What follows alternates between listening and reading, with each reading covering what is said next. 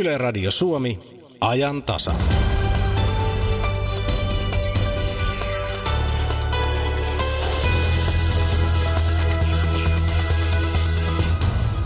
Kirpputorilla on myynnissä pahvilaatikko täynnä valokuvia. Et tiedä keitä kuvissa on tai missä kuvat on otettu. Ostatko sen?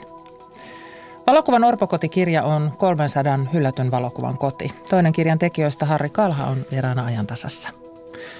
Saara Aalto on artisti. Kappaleehdokkaista ensimmäinen julkaistiin tänään ja lavashowsta vastaa Saaran kanssa jo X-Factorissa työskennellyt Brian Friedman. Euroviisuista on tulossa kova paketti, sanon minä, mutta mitä sanoo Saara Aalto itse? Se kuullaan vielä ennen puolta. Puun antibakteerisuus avaa mahdollisuudet vaikka mihin, vain mielikuvitus on rajana. Jos kerta puu on antibakteerinen, miksi meillä ei rakenneta siitä enemmän? Tätäkin pohditaan tässä ajan tasassa. Ja puhetta on myös vallankäytöstä yliopistolle ja virittäytymistä olympiatunnelmaan. Minä olen Kati Lahtinen, tervetuloa ajan tasan seuraan.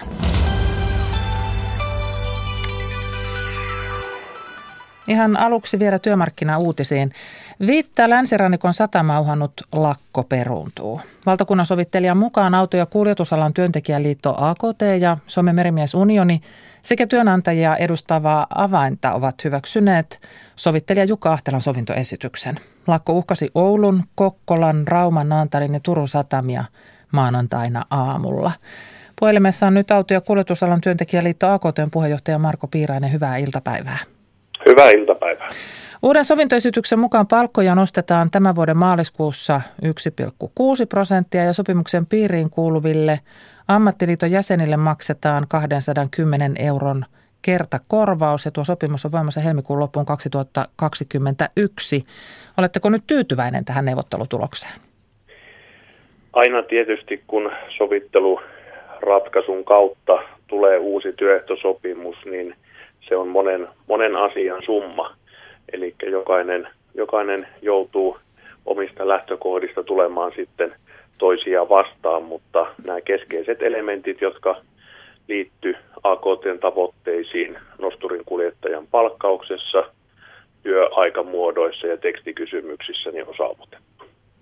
Tähän on nyt tässä kohtaa sitten tyydytte. Työnantajapuoli ei suostunut siihen edelliseen sovintoesitykseen ja se on sikäli poikkeuksellista, että yleensä satamakiistojen sovintoesitykset ovat kaatuneet työntekijäpuolen hallinnossa. Miksi näin tällä kertaa kävi näin? No tietysti tätä pitää ensimmäisenä kysyä Avainta ry:n toimitusjohtaja Vesa Laineelta, miksi he hylkäsivät, mutta se viesti, mikä heiltä oli, niin oli se, että he eivät olleet tyytyväisiä ensimmäiseen sovintoesitykseen ja ehkä siellä keskeisesti esillä olleisiin työaikamuotoihin. Ja nyt sitten tässä toisessa sovintoesityksessä sovittelija teki sitten erilaisia elementtejä, mitkä sitten heitä ilmeisesti siltä osin tyydyttivät, että pystyvät tekemään myös sen ratkaisun. Mitkä siellä teidän kannalta on tärkeitä elementtejä? Juuri tämä työaikakysymys, eli jaksotyöstä siirtyminen sopimuskauden aikana 2- ja 3-vuorotyöhön on keskeinen meidän näkökulma. Sen lisäksi sitten siellä on palkkaukseen liittyviä asioita, joita me pidettiin koko prosessin aikana yllä. Ja sen lisäksi sitten muun muassa tekstikysymyksissä yksi keskeinen asia on, että me saadaan tämän sopimuksen kautta luottamusmiesjärjestelmä kaikkiin satamiin myös nosturinkuljettajien osalta. Työnantajapuolen avainta on siis jo kommentoinut, että tämä sovittelun kautta syntynyt ratkaisu on raskas. Toimitusjohtaja Vesa Laine sanoi, että kustannukset nousevat tämän ratkaisun johdosta merkittävästi yleiseen sopimustasoon verrattuna ja laskelmissa puhuvat jopa 10-15%. Niin mitä vastaatte tähän? Sopimuksessa on elementtejä, jossa kustannusvaikutukset joiltakin osin voivat olla edellä kuvatun mukaisia, mutta täytyy muistaa myös se, että sopimus on uusi, tuore, eli se on juuri ensimmäistä kertaa neuvoteltu ja siinä on semmoisia elementtejä, mitkä sitten varmasti myös jatkossa tekstikysymyksien osalta tasapainottavat kokonaisratkaisua. Miksi teidän ala on niin tärkeää, että tällaiset palkkakustannuksen nousut ovat mahdollisia? No, tässä on kysymys siitä, että nosturin kuljettajat, jotka on aikaisemmin olleet AKT:n tai Suomen merimiesunionien jäseniä, niin siinä vaiheessa, kun satamayhtiöt kunnallistettiin, niin he olivat sitten järjestäytyneet muuhun ammattiliittoon, ja nyt sitten kun kunnalliset satamat ovat jo historiaa ja palattiin jälleen sitten yhtiöittämisen tielle, niin siellä on semmoisia työaikamuotoihin liittyviä elementtejä, jotka sitten tällä kierroksella olivat tässä kaikkein prioriteettilistalla ensimmäisenä mukana. Kiitos näistä kommenteista AKT-puheenjohtaja Marko Piirainen, ja hyvää päivän jatkoa. Kiitos, samoin teille. Tämä on Ajan tasa. Sitten piirretään mielimme valokuva, jossa on yksinäinen nainen tyhjän pöydän ääressä. Kuka hän on? Miksi hän on yksin? Missä tuo kuva on otettu ja kuka kuvan on ottanut? Yksi satunnainen valokuva, kuvana kenties hyvinkin kaunis ja voisi kertoa paljon, jos me vain tietäisimme jotain siitä valokuvasta, mutta tällaisesta orvosta satunnaisesta kuvasta me emme tiedä mitään, ja tällaisia orpoja hylättyjä valokuvia on paljon. Kirjaan Valokuvan orpokoti on koottu niitä runsaan 100 vuoden ajalta, ja Ajantasassa on nyt vieraana toinen kirjan tekijöistä, Harri Kalha. Tervetuloa. Kiitos. Sinun taustasi on esimerkiksi visuaalisen kulttuurin tutkimuksen dosenttina Turun yliopistossa, ja sitten olet myös taidehistorian ja sukupuolen tutkimuksen dosentti Helsingin yliopistossa, siis visuaalisen puolen ammattilainen. 300 kuvaa tuolta 1800-luvun loppupuolelta eteenpäin. Minkälaista tarinaa nämä orvot valokuvat tässä kirjassa kertovat? No tietysti kun on noin monta kuvaa, niin ne kertoo jokainen kuva loputtoman monta tarinaa. Että tavallaan se on ääretön se tarinoiden määrä. Ja ehkä olennaista tämän kirjan ja näiden kuvien kohdalla on ollut se, että jokainen lukija, jokainen kirjan selaaja, joka malttaa kurkkia sinne kirjan kuville ja pysähtyy toviksi yksittäisen kuvan ääreen, niin voi itse löytää ne omat tarinansa. Just sen takia, että niistä kuvista ei oikeastaan tiedetä. Jossakin kuvassa saattaa olla taakse kirjoitettu esimerkiksi joku henkilön nimi. Kuvan takana saattaa lukea vaikka Maija 1920 tai sitten siellä voi olla valokuvaajan nimi. Mutta ne on sellaisia henkilöitä, joista ei ole säilynyt muita tietoja, ja kuvat on päätynyt ikään kuin tuonne orpojen valokuvien valtamereen. Kuviahan on otettu miljoonittain yli 100 vuoden aikana, ja väistämättä osa niistä on joutunut irralleen siitä alkuperäisestä kontekstista. Ja silloin se kuva on ikään kuin tämmöinen tyhjä taulu, että jokainen meistä voi heijastaa siihen omat fantasiansa, oman uteliaisuutensa, omat kertomuksensa.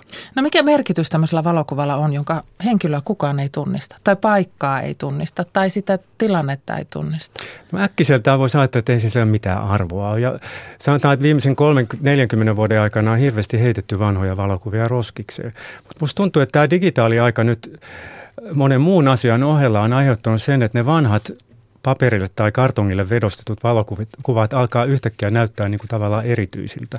Et ne ei ole aineettomia, vaan ne on ikään kuin esineitä, ja ne tuntuu kädessä tietynlaisilta, ja niissä on tiettyä semmoista esineellistä arvoa myös. Et ihmiset ehkä on oppinut kunnioittamaan vähän enemmän, mutta hyvin usein tämmöisten kuvien kohtalona on päätyä esimerkiksi jonnekin kuolinpesiin tai jopa kaatopaikoille.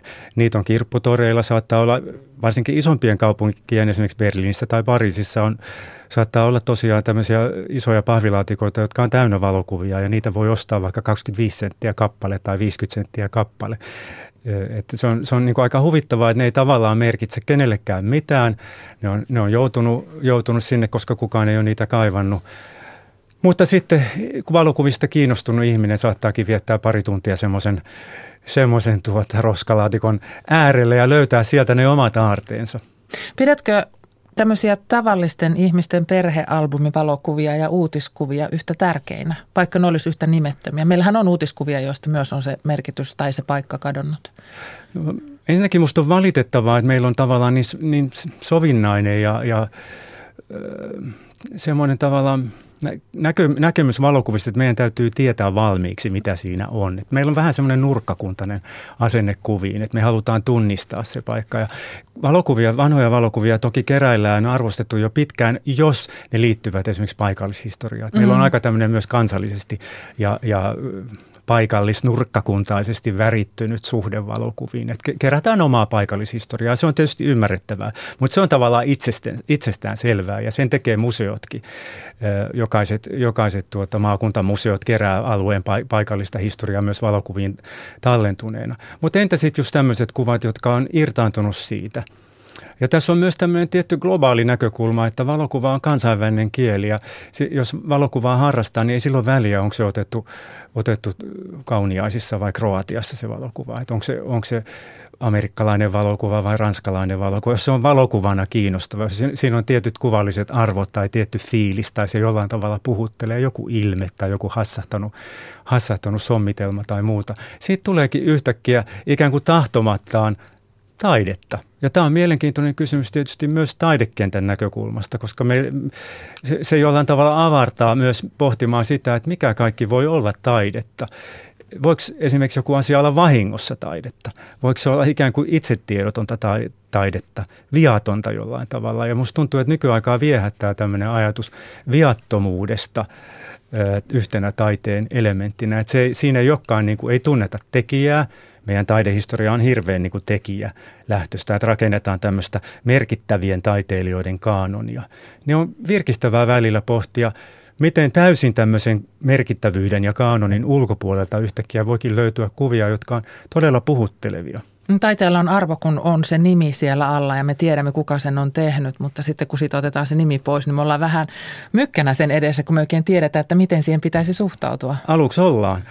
Mutta jos me maltetaan vähän aikaa pysähtyä miettimään ja tosiaan oivalletaan se, että me voidaan luoda se tarina. Ja siitä voi silloin tulla ihan yhtä kiinnostava, jopa kiinnostavampikin kuin jostain mestariteoksesta.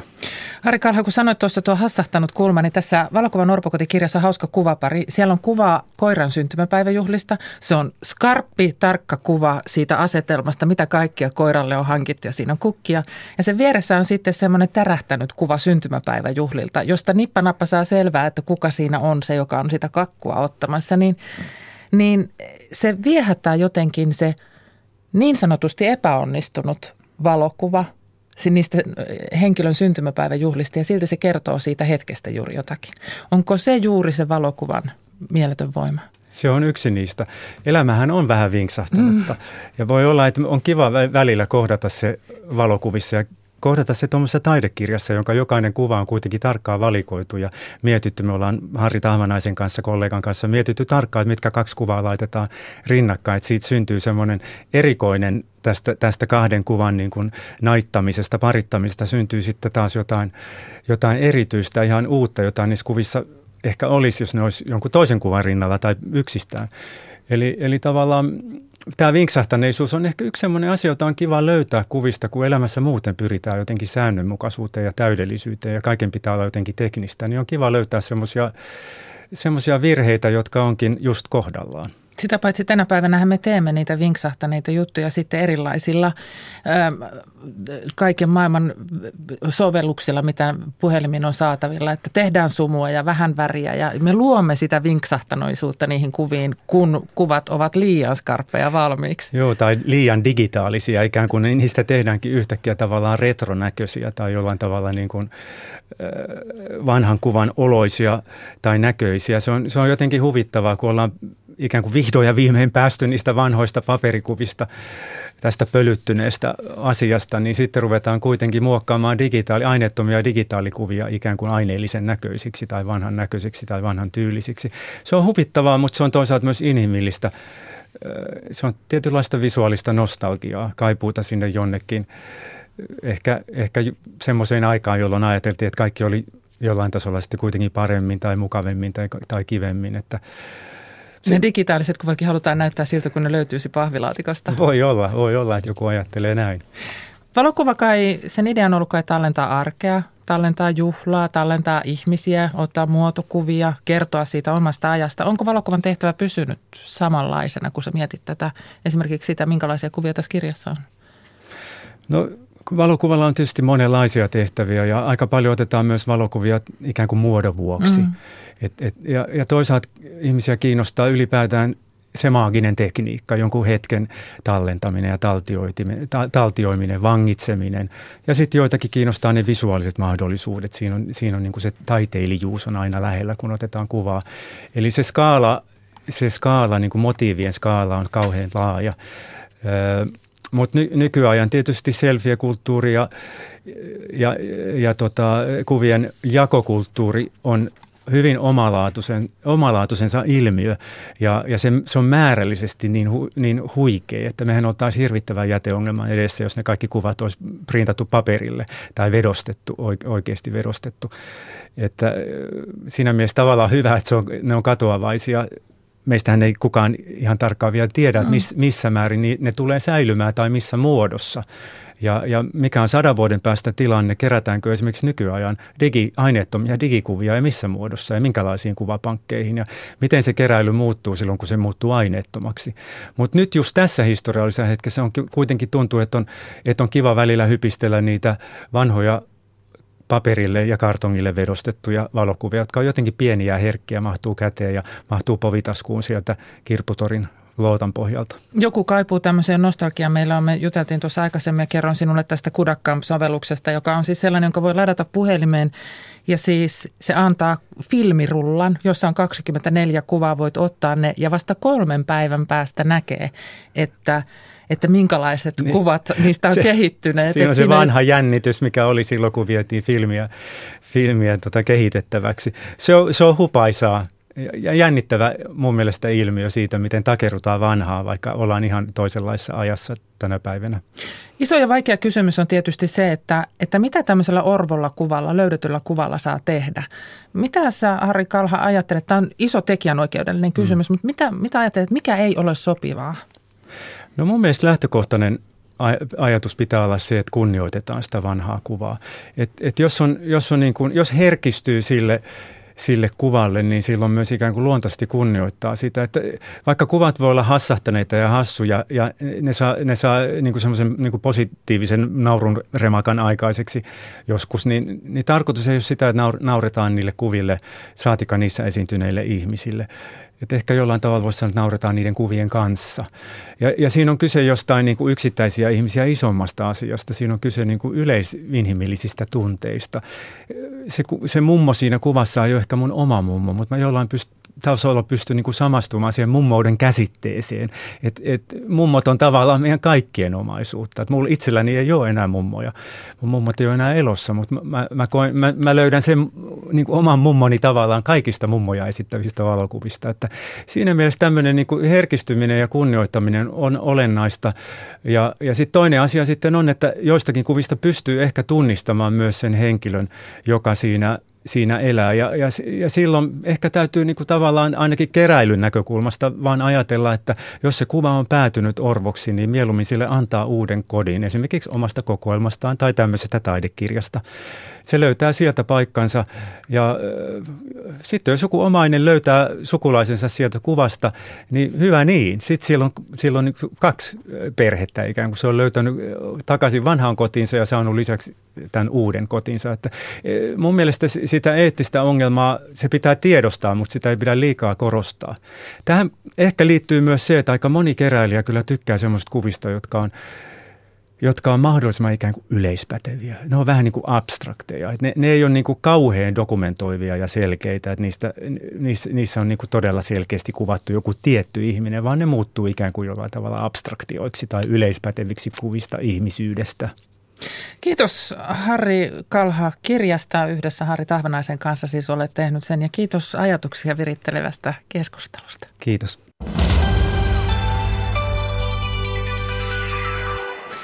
Euroviisut järjestetään toukokuussa Portugalin Lissabonissa ja Suomea edustaa kisassa Saara Aalto.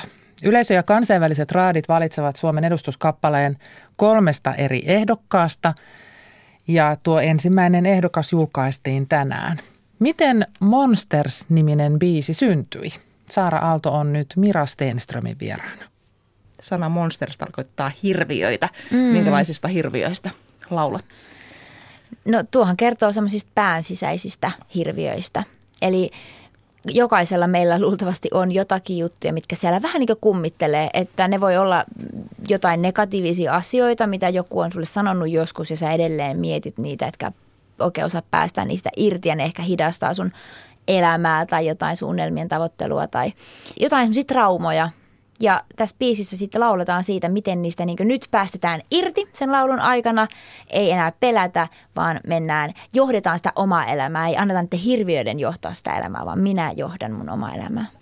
Tämä Monsters, niin se on selkeä tällainen tanssibiisi, tarttuva. Se jää helposti soimaan päähän. Sitten on helppo tavallisen ihmisen hyräillä. Niin kerro hieman tästä biisin syntyprosessista. Siis tässä on kansainvälinen tekijätiimi mukana ja kytköksiä on muun muassa takavuosien viisuvoittajaan Måns Zelmerlöviin, joka siis muistetaan meillä esimerkiksi kappaleesta Heroes.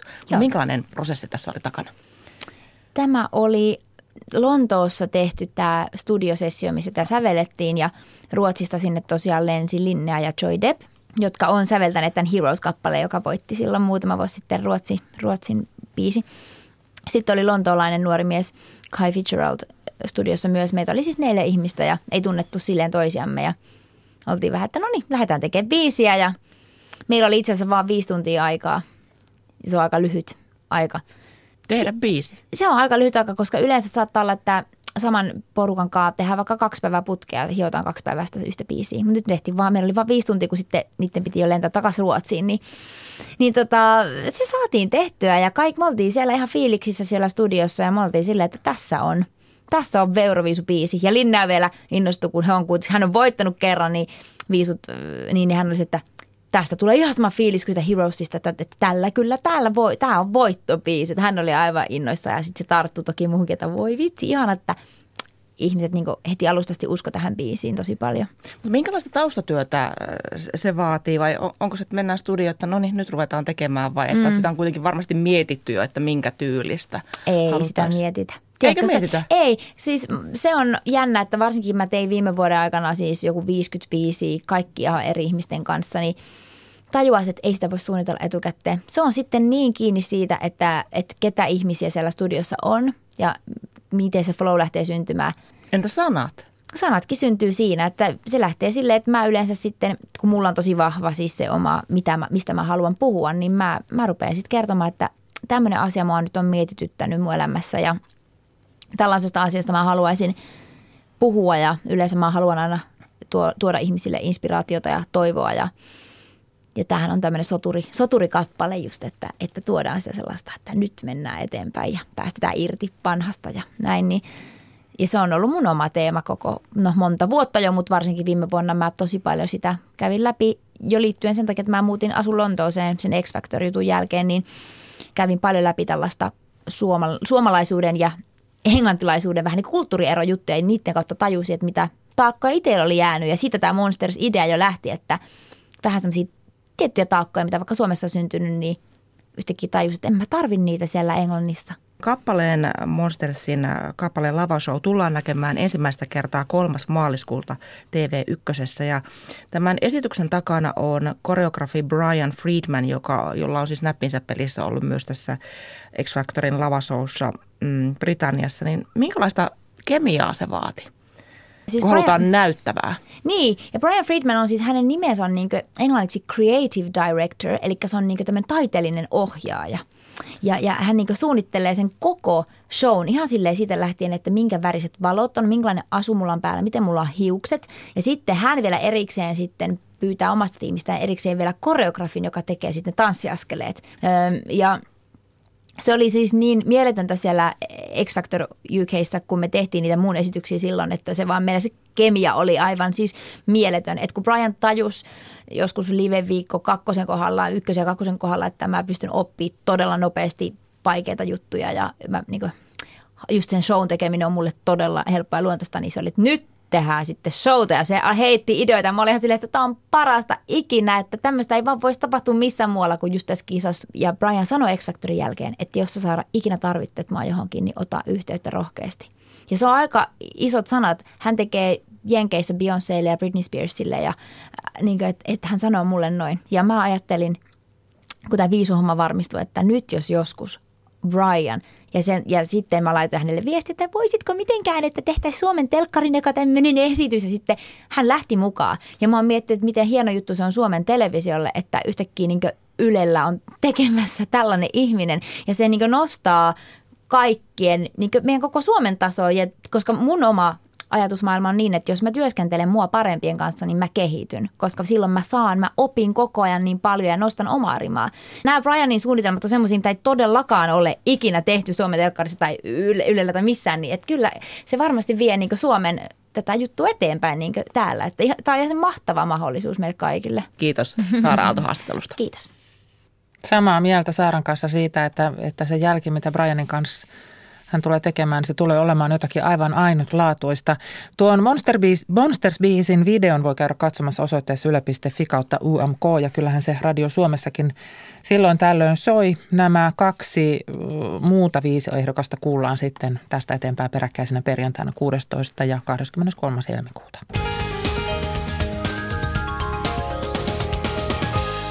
Liikennetiedotettia 28 Kokkola-Kajaani ja Kajaanissa Vuottolahdesta 2,4 kilometriä Otanmäen suuntaan, siellä tilanne ohi.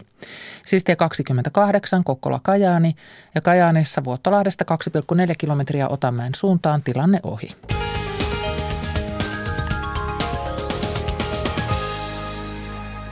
Puu on sairaalabakteerin kauhu. Näin otsikoitua Tekniikan akateemisten verkkolehden juttua on jaettu somessa viime päivinä ahkerasti.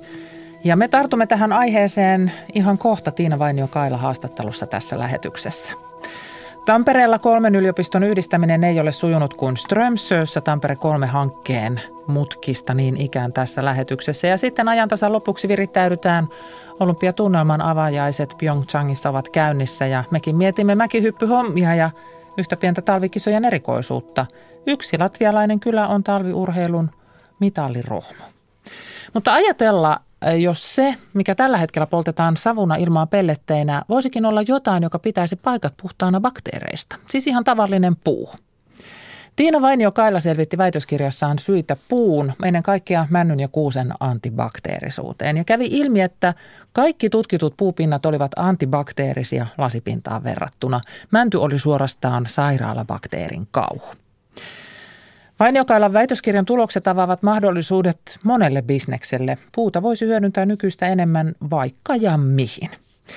Tapasin Tiina Vainio-Kailan yhdessä Matti Ylösen kanssa aiemmin tällä viikolla ja me aloitimme siitä, mikä tekee puusta antibakteerisen. No luultavasti ensisijaisesti uuteaineet, joita siellä on. Niitä on joitakin prosentteja siitä puun painosta.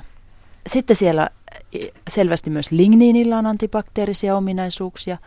Ja puupinta myös kuivuu joissain tapauksissa nopeammin kuin esimerkiksi lasi- tai muovipinta, koska nehän ei ime yhtään sitä vettä pois siitä pinnasta.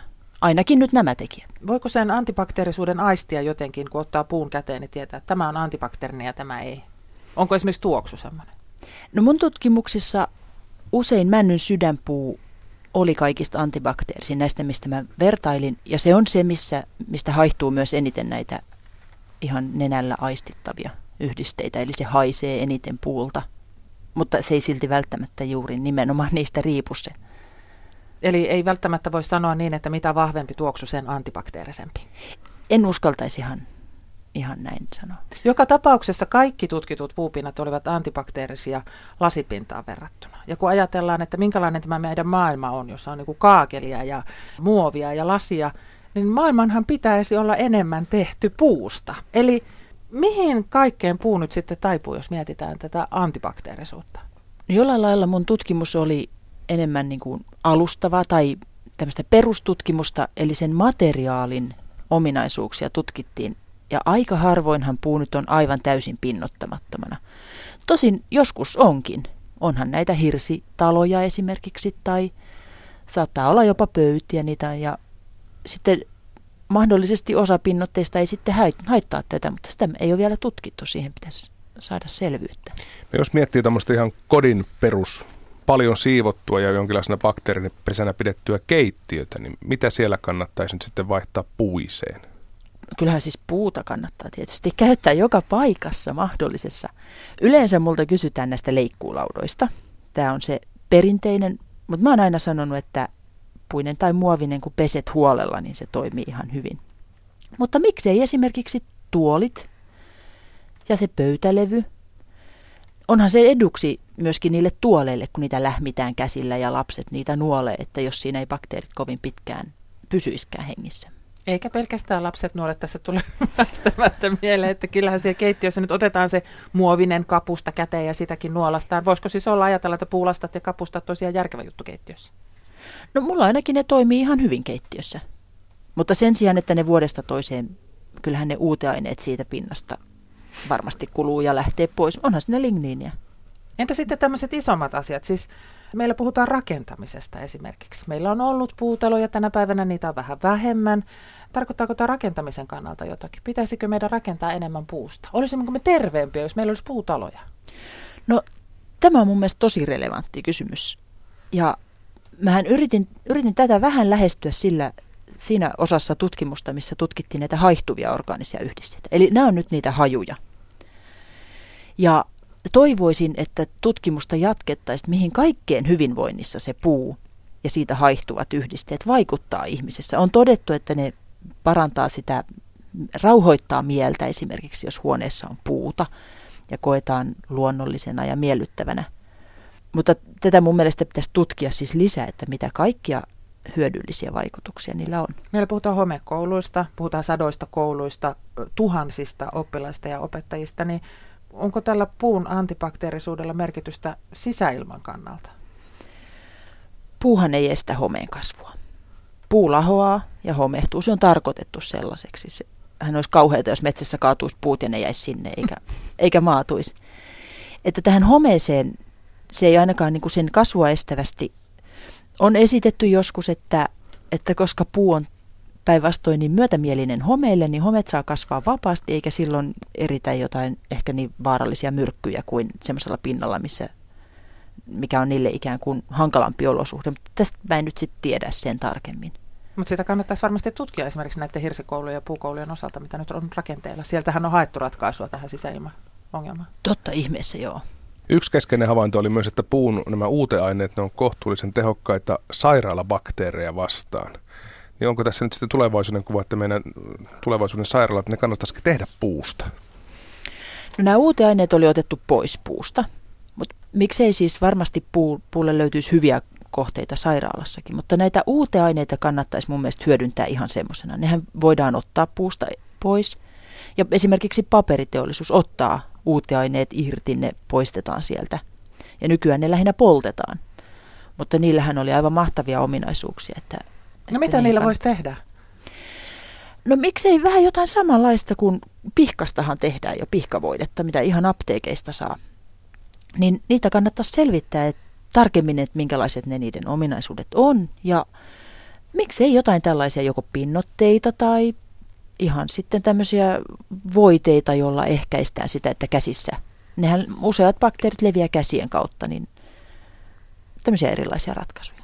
Niin vanha kansahan on tiennyt sen, minkä sinä nyt tutkimalla vahvistit juuri pihkasalvan ja puuöljyn ja tällaisten kautta. Ja tällä hetkellä puuta poltetaan pelletteinä.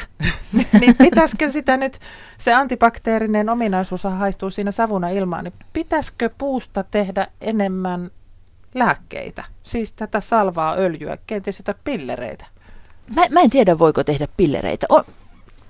Sehän vaatii sitten tosi monenlaisia erilaisia asioita. Se pitäisi sitten mennä sieltä niin kuin vatsasta verenkierron kautta sinne, mihin sitä tarvitaan. Ja tässä on sitten ihan erilaiset ominaisuudet, että siitä saadaan pillereitä. Ja näistä mä en osaa sanoa, että onko se mahdollista. Mutta kosmetiikkateollisuudessa se voisi olla yksi juttu, nämä salvat, öljyt. Joo, ilman muuta. Ne voisi siellä varmasti niin kuin estää bakteereiden kasvuja.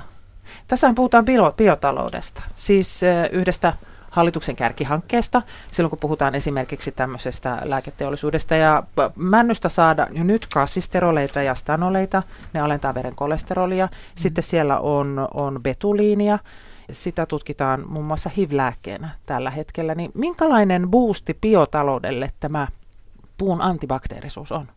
No se vaatii vielä niitä ratkaisuja, pitää tulla sellaisia tuotteita. Se pitää olla taloudellisesti kannattavaa, että on mitään järkeä. Että nythän tämä on nyt vielä tämmöinen ihan siis perustutkimustieto. Mutta kyllä tästä avautuu mun mielestä aivan siis valtavat mahdollisuudet, että mitä kaikkea siitä voisi ruveta kehittämään.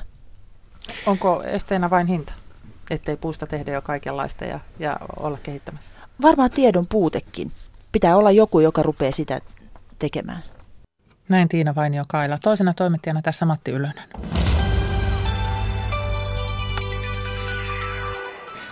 Tampere 3-hanke on yhdistämässä Tampereen yliopiston ja Tampereen teknillisen yliopiston Suomen toiseksi suurimmaksi yliopistoksi. Se olisi myös Tampereen ammattikorkeakoulun pääomistaja. Johtosääntöluonnos ja siihen liittyvä prosessi on kuitenkin johtanut tilanteen kärjistymiseen ja henkilöstön ulosmarssiin Tampereen yliopistossa.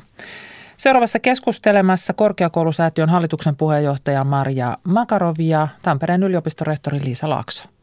Johtosääntökysymykset ovat olleet yksi kaikkein tärkeimmistä Tampereen yliopistolaisia mietityttäneistä asioista, kun päätettiin fuusiosta ja säätiöyliopistomuotoon siirtymisestä. Ja sen takia ollaan haluttu olla mukana vaikuttamassa johtosäännön sisältöön. Ja nyt kun se luonnos julkaistiin vasta viime lauantaina ja tässä jäi vajaa viikkoaikaa sitä kommentoida, niin se on aiheuttanut kuohuntaa. Ja hyväksyttävää johtosääntöä on valmisteltu vuodesta 2016 erilaisissa yhteyksissä. Marja Makarow, käydään näitä hieman askel kerrallaan läpi, mutta miksi muutama päivä on riittävä aika johtosäännön kommentointiin? Se ei ole riittävä aika missään nimessä, mutta syyt ovat seuraavat. Siirtymäkauden hallituksen nimityksen piti tapahtua lain mukaan 1.1. tänä vuonna, mutta tämä nimitys viivästyi kuukaudella. Nimitys tapahtui vasta 30. tammikuuta ja tämä söi palauteajan 5 viikosta 1 viikkoon. Nyt meillä on tavattoman kireä aikataulu siitä syystä, että konsistorin vaali vie 7 viikkoa minimissään ja jos ja kun päätös johtosäännöstä tehdään lähipäivinä, niin silloin konsistori ehtii juuri järjestäytyä ja päästä aloittamaan työnsä 1.4. kuten lakiin on kirjattu. Siitä seuraa se, että konsistorilla on 7 kuukautta aikaa organisoida koko uusi valtava yliopisto, sen toiminnat, jotta uusi yliopisto voi aloittaa 1.1.19. Tämä on kyllä tiukka tämä aikataulu ja Tampereen yliopistossa on ilmeisesti ollut sellainen kokemus. Helsingin Sanomissa Liisa Laakso tuli esiin, että kun nimitys viivästyi kuukaudella, niin opetus- ja kulttuuriministeriö painosti teitä hyväksymään hallituksen, siirtymäkauden hallituksen. No itse asiassa tämä siirtymäkauden hallituksen nimitys viivästyy juuri tästä johtosääntöasian vuoksi, koska johtosääntö on Tampereen yliopistolle tärkeä. Me olisimme halunneet olla mukana niissä linjauksissa ja sen luonnosten kirjoitustyössä ja meidän näkemyksen mukaan ei olisi ollut mitään syytä sille, etteikö niitä johtosääntöluonnoksia olisi voinut jo joulukuussa luvatun mukaisesti julkistaa. Eihän se siirtymäkauden hallituksen statuksen saaminen voinut olla mikään syy sille, että johtosääntöluonnokset salattiin. Se johtuu siitä, että oletimme, että siirtymäkauden hallitus on nimitetty 1.1. ja pitää nyt huomioida se, että Tampereen korkeakoulusäätiön hallitus, mikä oli meidän statuksemme viime vuoden puolella, sillä ei ole mandaattia julkaista päättää johtosääntöluonnoksesta, puhumattakaan itse johtosäännöstä. Tämä mandaatti on tällä siirtymäkauden hallituksella. Siitä syystä johtosääntötyö, joka oli kesken, se piti jäädyttää viime vuoden puolella ja siirtymäkauden hallitus, jolla tämä mandaatti on, sitten on joutunut tämmöisen tilanteeseen, jossa on jouduttu työstämään johtosääntöä sen luonnosta erittäin pikaisella aikataululla. Eli pykälien mukaan. Sekin kyllä kiinnostaa, miksi luonnoksessa on linjattu asioita eri tavalla kuin yhdistymisen osapuolet ovat yhteisessä pöydässä hahmotelleet. Otetaan esimerkiksi hallituksen valitseminen ja tasapaino. Luonnoksessa esimerkiksi määrätään, että yliopiston hallituksen nimittämistä esittävässä elimessä säätiön perustajilla on aina enemmistö, koska puheenjohtajan ja 2 muun jäsenen on edustettava perustajia. Perustajiin kuuluvat muun muassa Teknologiateollisuus, Kaupanliitto, SAK ja joitakin säätiöitä. Miksi, Marja Makarow, yliopiston ulkopuolisten tahojen ja erityisesti elinkeinoelämän valtaa on haluttu tässä vaiheessa näin pyrkiä kasvattamaan, toisin kuin näissä työryhmissä on keskusteltu? Tämä itse dokumentti on siis, johon viittaat, niin Sen ovat kirjanneet Tampereen korkeakoulusäätiön perustajaorganisaatiot, ja niiden edustus todella on vahva tässä hallituksen nimityskomitea tässä siis esityksessä. Nyt sanoisin näin, että näihin perustajaorganisaatioihin tulisi luottaa. Organisaatiot ovat halunneet ensinnäkin perustaa tämän uuden yliopiston. Ne ovat investoineet varoja siihen ja ne ovat kirjanneet Tampereen korkeakoulusäätiön säännöiksi, että hallituksessa tulee olla korkein tieteiden, taiteiden, yhteiskuntaelämän ja elinkeinoelämän tuntemus. Tämä on kyllä mielenkiintoinen, että perustajaorganisaatioihin tulisi luottaa, kun... No, tässä on parikin näkökulmaa. Ensinnäkin olen ymmärtänyt niin, että muissa säätiöyliopistoissa, kuten TTYssä nykyään tai Aalto-yliopistossa, kuitenkin enemmistö on henkilöstön edustajilla myös tällaisessa nimitystoimikunnassa näin yhtäältä. Toisaalta tulee mieleen, että nämä tahot ovat toki investoineet tähän hankkeeseen, mutta ne investoinnit ovat julkiseen rahoitukseen nähden kyllä aidosti pieniä. Jos ajatellaan teknologiateollisuuden osuutta ja niin edelleen, niin tässä helposti tulee, näin toimittajana kun tutustuu ja käy taistokeskusteluita, niin mieleen sellainen, että nyt siellä on teknologiateollisuuden edustaja esimerkiksi ollut valmistelemassa tätä johtosääntöä työryhmän vetäjänä, niin siellä on pyritty nyt tekemään sellainen ehdotus, että katsotaan meneekö tämä läpi, että valtaa pystytään ottamaan sieltä henkilöstöltä pois. En usko, että kysymyksessä on ollenkaan vallan poisottaminen henkilöstöltä. Tietysti en voi puhua tämän ryhmän puolesta, koska en ole ollut missään tekemisissä näiden keskustelujen puitteissa, enkä tämän asiakirjan luomisessa. Heiltä tulisi kysyä tätä. Mutta nyt jos katsotaan, mitä teknologiateollisuus on saanut aikaan Aalto-yliopistossa esimerkiksi. Aalto-yliopistossa on täydellinen menestys aivan ennätysajassa, ja siellä tämä keskustelu siitä, että elinkeinoelämä jyrää, se kerta kaikkiaan käytiin silloin Aaltoa perustettaessa. Tämä ihan sama keskustelu.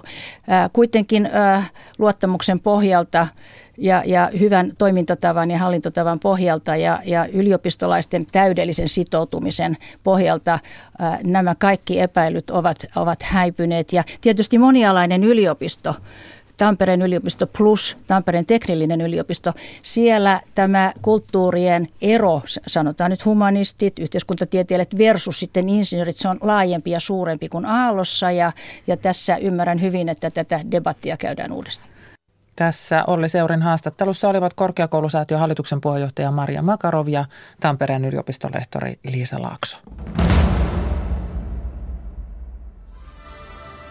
Runsas tunti sitten ne alkoivat juhlalliset avajaiset Pyeongchangissa. Lähtölaskenta alkaa ja stadionin keskellä seisoo Sangwonin pronssinen rauhan kello. Kello, jonka ääni on uskottu tuovan rauhaa ja vakautta tähän maahan.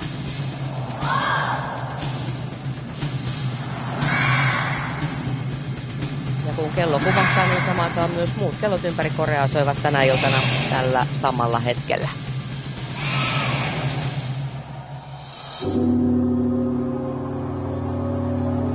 Tätä urheilujuhlaa kestää runsaat 2 viikkoa, ja kuten Yle Urheilun päällikkö Panu Pokkinen aamupäivällä kertoi, Yle on näissä kisoissa mukana areena edellä. Koko olympiatarjonta on koottu sinne. Mutta me virittäydymme tunnelmiin nyt Kuopiossa. Pisimmälle hypännyt suomalainen mäkihyppääjä, Pujon hiihtoseuran edustanut olympiamitalisti Janne Happonen uskoo vielä lajin uuteen nousuun. Korean talvikisoissa Happonen luottaa Pujon Ilkka Herolan hyvään menestykseen yhdistetyn kilpailussa. Seppo Tikkanen haastattelee. Janne Happonen, kivettiin tänne Pujo Hyppyrimäen ylätasanteelle. Minkälaiset tunnelmat on? No onhan ne nostalgiset, että on tullut tunteja täällä kulutettua, että monia hyppyjä, varmaan kymmeniä tuhansia.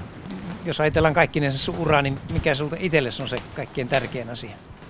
No en oikein tiedä. On niitä hyviä hetkiä on ollut monia siellä, että en oikein silleen. Ehkä se Torinon olympiahoppee ensimmäistä kertaa olympialaissa, niin se varmaan oli semmoinen mieleenpainuja. 2006? Kyllä. Ja on sulla monia muitakin hyviä saavutuksia? Kyllä on lentomäki oli semmoinen, mistä aina tykkäsin hypätä, että ne on taas sitten kanssa mielessä, että sieltä tuli hyviä suorituksia. Siellä sai niitä oikeita fiiliksiä sitten. Lentomäistä puheella olet hypännyt 240 metriä. Se on pisin hyppy, mitä suomalainen on tähän mennessä tehnyt, ja sitä ei taida kukaan ikinä edes rikko. Kyllä minä uskon, että siellä vielä pojat hyppää pitämällä. No miten jos ajatellaan nyt tämän hetken olympialaisia, ei kovin korkeita toiveita mäkihypyn osalta ole, mutta miten tämä laji saataisiin taas nousuun? Varmaan nuoria pitäisi saada innostumaan taas lajista, että saataisiin paljon sinne sitä massaa, että sieltä sitten löytyisi niitä potentiaalisia mitaliehokkaita ja lahjakkuuksia. No vielä tästä sun omasta urasta, sitä sävytti aika paljon pahat loukkaantumiset. No joo, varmasti se niihin sitten loppukin, että tuli niin kovia iskuja tuohon vasempaan jalkaan, että niistä ei sitten enää oikein päässyt jaloille, että se niinku rassasi sitten korvien väliin eikä sitten tuo jalkakaan enää toiminut samalla tavalla. Ja sitten se vaan kaikki vaikutti kaikkeen, että ei mä enää sitten saanut sitä samaa vanhaa Janne sieltä esille. No mites tämän hetken elämä? 2016 lopetit uran. Mitäs nyt kuuluu? No ihan hyvä. Tuossa sain joulu alla koulun valmiiksi ja nyt sitten etsitään oikeita töitä ja ihan normaalia elämää. Minkälaista työtä sä aiot jatkossa tehdä? No en tiedä, katsellaan. Onko se myyntiä ja markkinointia? No se oli se koulutus. Että... Eli merkonomit paperit? Kyllä. Joo. No mites sitten aiotko mahdollisesti tehdä Janne-ahouset vieläkö kutka tänne mäkeen tulee? No en tee varmasti Janne-ahosia, että ei mulla enää paikat kestäisi, että siellä on vaatimustaso on niin korkea tällä hetkellä maailmalla, että täytyy hypätä ihan lasanselle ja tehdä telemarkit, niin ei minun paikat enää sitä ruljanssia kestäisi. No vielä tämän hetken olympialaisiin, niin mitä aiot itse seurata? No sen verran kova penkkiurheilija, että enköhän minä katso kaikki mitä minä vaan kerkeen, että kyllä mä oon kovasti seuraa urheilua. Jos mäkihypystä vielä ajatellaan, niin ketkä vetää pinnat kotiin siellä?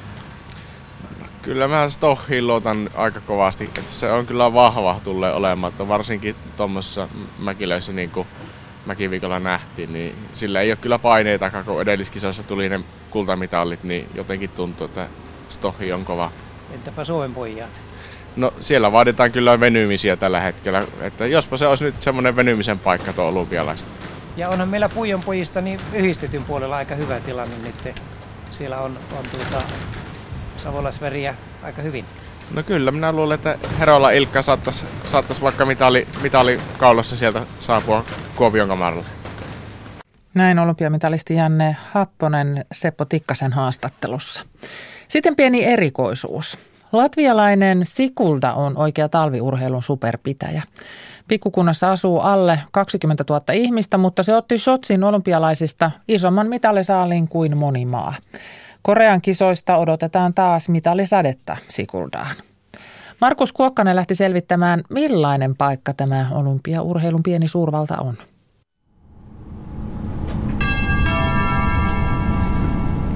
Gaalastatsija Sigulda. Tässä Siguldan rautatieaseman edustalla on keskusaukio. Tämä on se paikka, jonne ihmiset kokoontuvat aina olympialaisten jälkeen ottamaan vastaan kotiin palaavia urheilijoita. Silloin täällä hurrataan ja ammutaan raketteja. Ja nyt olympiahuuma nousee taas. Siguldan kunta tiedotti hiljattain, että venäläisten dopingdiskausten jälkeen kunnan mitalisaldo on nyt 10 mitalia. Ja asukaslukuun nähden sillä on enemmän talviolympiamitaleita kuin millään muulla paikalla maailmassa. Kunnanhallituksen puheenjohtaja totesi mahtipontisesti näin, että tämä paikka edustaa vain 1% Latvian väestöstä, mutta se onkin se intohimoisin ja eniten mitaleita kahmiva prosentti. I follow Martins every competition. Sigulda on saanut kaikki mitalinsa kelkkailun lajeista. Ja paikalliset ovat sitä mieltä, että mitaleita on taas tulossa lisää, varsinkin nyt kun venäläisille on jaettu porttikieltoja kisoihin. Everybody expecting medals. Of course, golden medals because Russia is out. So we expect more golden medals, yeah. Okay. Tämä on viimeisen päälle kelkkailupaikkakunta. Siguldassa kelkkailtiin kilpaa jo 100 vuotta sitten, ja nyt nuorten hipsterien vapaa-ajan harrastus on tietenkin mäenlasku lapiolla. I think in every bob track at least one of the workers have tried this. Rainer Gins selittää, että lapiolla laskeminen on kelkkaratojen ympärille syntynyttä kulttuuria. Täällä on pidetty jo 5 kautta lapiolaskukisoja. Like this, you sit on the shovel, you hold your legs together. Siguldan olympiasankareihin kuuluu kaksi veljesparia, Martins ja Thomas Dukurs sekä Andris ja Juris Schitz. Viides mitalisti on Janis Strenga. Mutta tämä Siguldan mainostama saavutus, 10 olympiamitalia ja maailman ykköstila mitaleissa päätä kohti, se vaatii vähän lähempää tarkastelua. We are searching for different kind of materials and statistics, but it's not really like kind of available. Haastattelen Laura Skruodelea. Hän johtaa organisaatiota, joka vastaa Siguldan kunnan kehittämishankkeesta, esimerkiksi urheilun ja matkailun aloilla. Selviää, että Siguldan kunnan väitteet eivät perustu mihinkään järjestelmälliseen vertailuun. Maailman lehdistö on kirjoittanut siitä, että norjalainen Trøndelagen alue on saanut kokoonsa nähden huiman määrän talviolympiamitaleja. Ja Siguldassa huomattiin, että heidän saavutuksensa on vielä kovempi. Siitä on kyse. On siis mahdollista, että Sigulda on ihan oikeasti saanut väkilukuun nähden enemmän talviolympiamitaleita kuin mikään muu kunta, mutta tätä en pysty vahvistamaan. Mitään kattavaa vertailua ei ole. Toinen kysymys liittyy siihen, miten siguldalaisten voittamien mitalien lukumäärä on laskettu. They have both won 3 medals each. Schitzin veljekset ovat päässeet mitalisijalle 3 kertaa joukkuekilpailussa, saman joukkueen jäseninä. Jokainen joukkueen jäsen saa tietysti kaulaansa oman mitalinsa, ja Siguldassa lasketaan, että veljesten 3 mitalisijaa toivat kuntaan yhteensä 6 mitalia. Voiko joukkuekilpailujen mitalia laskea näin? Voisiko sitten sanoa, että Suomi sai Sochissa jääkiekosta 25 pronssimitalia? It would feel weird to say Finland won 25 bronze medals in ice hockey. We haven't made the comparison. Ja sitten on esimerkiksi Janis Strengan mitali. Hän oli ainoa siguldalainen 4 hengen joukkueessa. Pitäisikö oikeastaan sanoa, että hän toi Siguldaan 1/4 mitalin? Is it just one medal or is it maybe 1/4 of a medal? I don't know. This is why we made a consultation with Latvian Olympic Committee. Laura Skruodelle vastaa, että Siguldan kunta laskee mitalisaldonsa niin kuin Latvian olympiakomitea on heille suositellut. Mitaleita on siis ehkä 10 tai oikein kriittisesti laskettuna 5 3/4. Lopputulos on se, että Sigulda on näilläkin luvuilla talviurheilun pieni supervalta. Sigulda on Tampereen Hervantaa pienempi yhteisö, ja se sai Sochissa enemmän kultamitaleita kuin Suomi. Siguldan olympiamenestys on ehkä vasta alkamassa.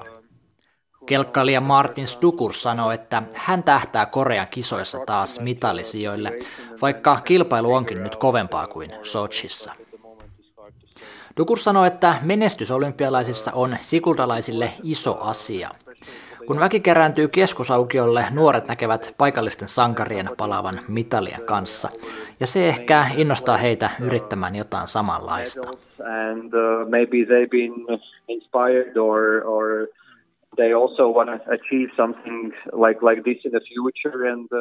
Seuraavalla sukupolvella on lahjoja, ja heillä on myös korkeatasoinen valmennus. Menestys riippuu heistä itsestään, Martins Dukurs sanoo. In Lodz we have 2 special schools. Lapset oppivat kelkkailua urheiluun erikoistuvissa kouluissa, sanoo Dainis Dukurs. Hän on Dukursin veljesten isä ja Siguldan kelkkaradan johtaja. Meillä oli juuri 60 junioria Latvian cupissa kilpailemassa. Tämä on se seuraava sukupolvi, hän sanoo. Thank you, Mr. President. Thank you, Mr. Mayor. Dainis Dukurs antaa kommentit lehdistötilaisuudessa, jossa on mukana myös Peter Reineboon johtama ruotsalainen delegaatio. Ruotsalaiset nimittäin valmistelevat olympialaisten hakemista vuodelle 2026. Ja pöydällä on sellainen vaihtoehto, että Ruotsin olympialaisten kelkkakilpailut pidettäisiin Latvian Siguldassa. Voi siis käydä niin, että pienen Siguldan intohimo ja omistautuminen tuo tänne ihan oikeat olympiakisat.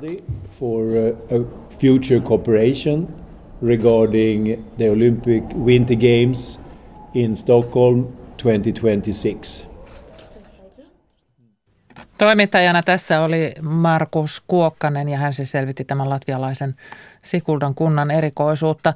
Yle näyttää tuota ohjaskelkkailua sunnuntaista lähtien. Ohjaskelkkailun parikilpailu, jossa siguldalaisetkin ovat mukana vuorossa keskiviikkona.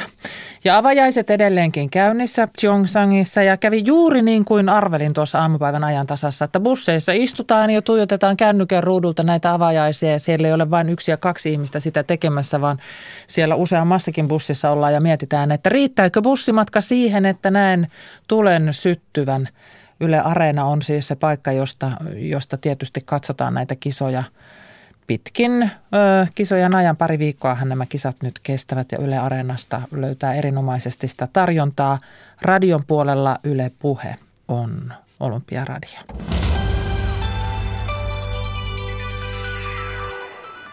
Ajantasat keskittyvät muihinkin aiheisiin ja maanantaina me sitten kysymme Ajantasan suorassa linjassa, että miksi luet lehtiä. Helsingin Sanomat kertoi, että lehden tilausmäärä on kääntynyt kasvuun ensimmäistä kertaa yli 25 vuoteen. Ja yli puolet uusista tilaajista on 18-45-vuotiaita, eli juuri niitä, joita kaikki haluaisivat kovasti lehtien lukijaksi. Etenkin pitkät maksumuurien takana olevat artikkelit ovat kasvattaneet tilausmääriä. Perinteisen sanomalehden kuolema on ehditty julistaa jo monen vuoden ajan netin lukemisen ja digitaalisen aikakauden murroksessa, mutta nyt sitten yhtäkkiä näyttääkin valoisalta ja maanantaina sitten sinäkin pääset kertomaan, että miksi sanomalehti on edelleen niin tärkeä, missä määrin digitaalisuus houkuttaa ja kuinka paljon se paperilehti merkitsee.